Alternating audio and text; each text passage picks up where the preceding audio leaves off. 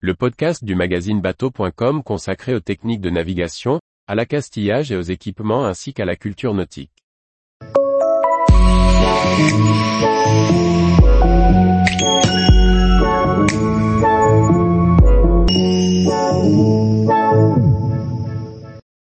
Comment tester sa balise de détresse homme à la mer Mob AIS Par François-Xavier Ricardou.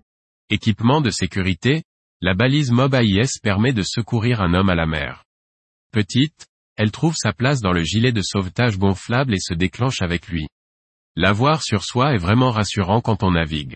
Mais comment s'assurer qu'elle va bien fonctionner, comment la tester, et quel message cela va-t-il déclencher à bord de son propre bateau? La balise Mob AIS est une petite balise personnelle que l'on doit porter sur soi, idéalement couplée avec son gilet de sauvetage. Ainsi installée, elle est prévue pour se déclencher en même temps que le gilet se gonfle. Le signal émis par cette balise est un signal d'homme à la mer visible sur les récepteurs AIS, mais pas tous. En alertant les AIS présents sur le secteur, il y a des chances pour que ce soit les équipiers de votre propre bord qui soient immédiatement alertés, et viennent vous récupérer au plus vite. Votre bateau est toujours celui qui se trouve le plus proche de vous au moment de votre chute.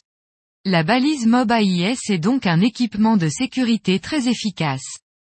Une balise MOB AIS, MOB pour Manover Board et AIS pour Système Identification Automatique, envoie un signal VHF sur le canal numérique réservé, le 70.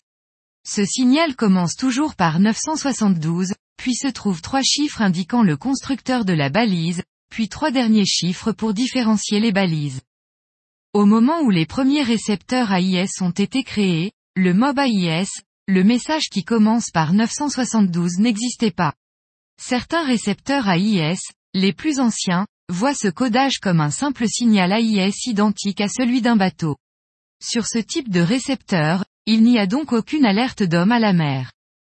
Désormais, les fabricants de récepteurs AIS intègrent cette donnée dans leurs appareils et quand le récepteur reçoit un MOB AIS 972, une alarme se met en route. Il faut donc se référer au manuel de l'appareil pour savoir quel signal sera émis en cas de message 972. Les balises MOB AIS ont une fonction test qui valide principalement l'état de la batterie. À l'aide d'une LED clignotante, on connaît l'état de charge de la batterie. Celle-ci est censée durer au moins 5 à 7 ans avant d'être remplacée, passant par le retour auprès du distributeur du produit pour la remplacer. On peut reproduire ce test de batterie de nombreuses fois.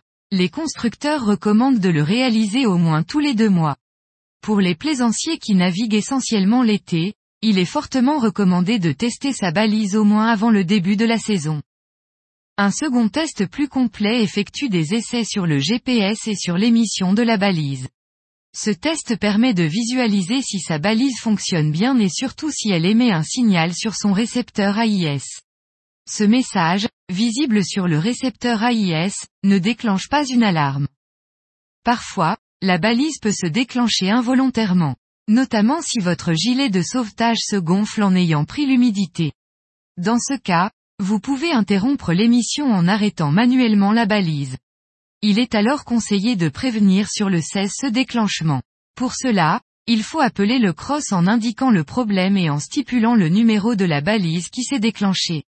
Ce numéro de 9 chiffres qui commence par 972 est inscrit sur la balise.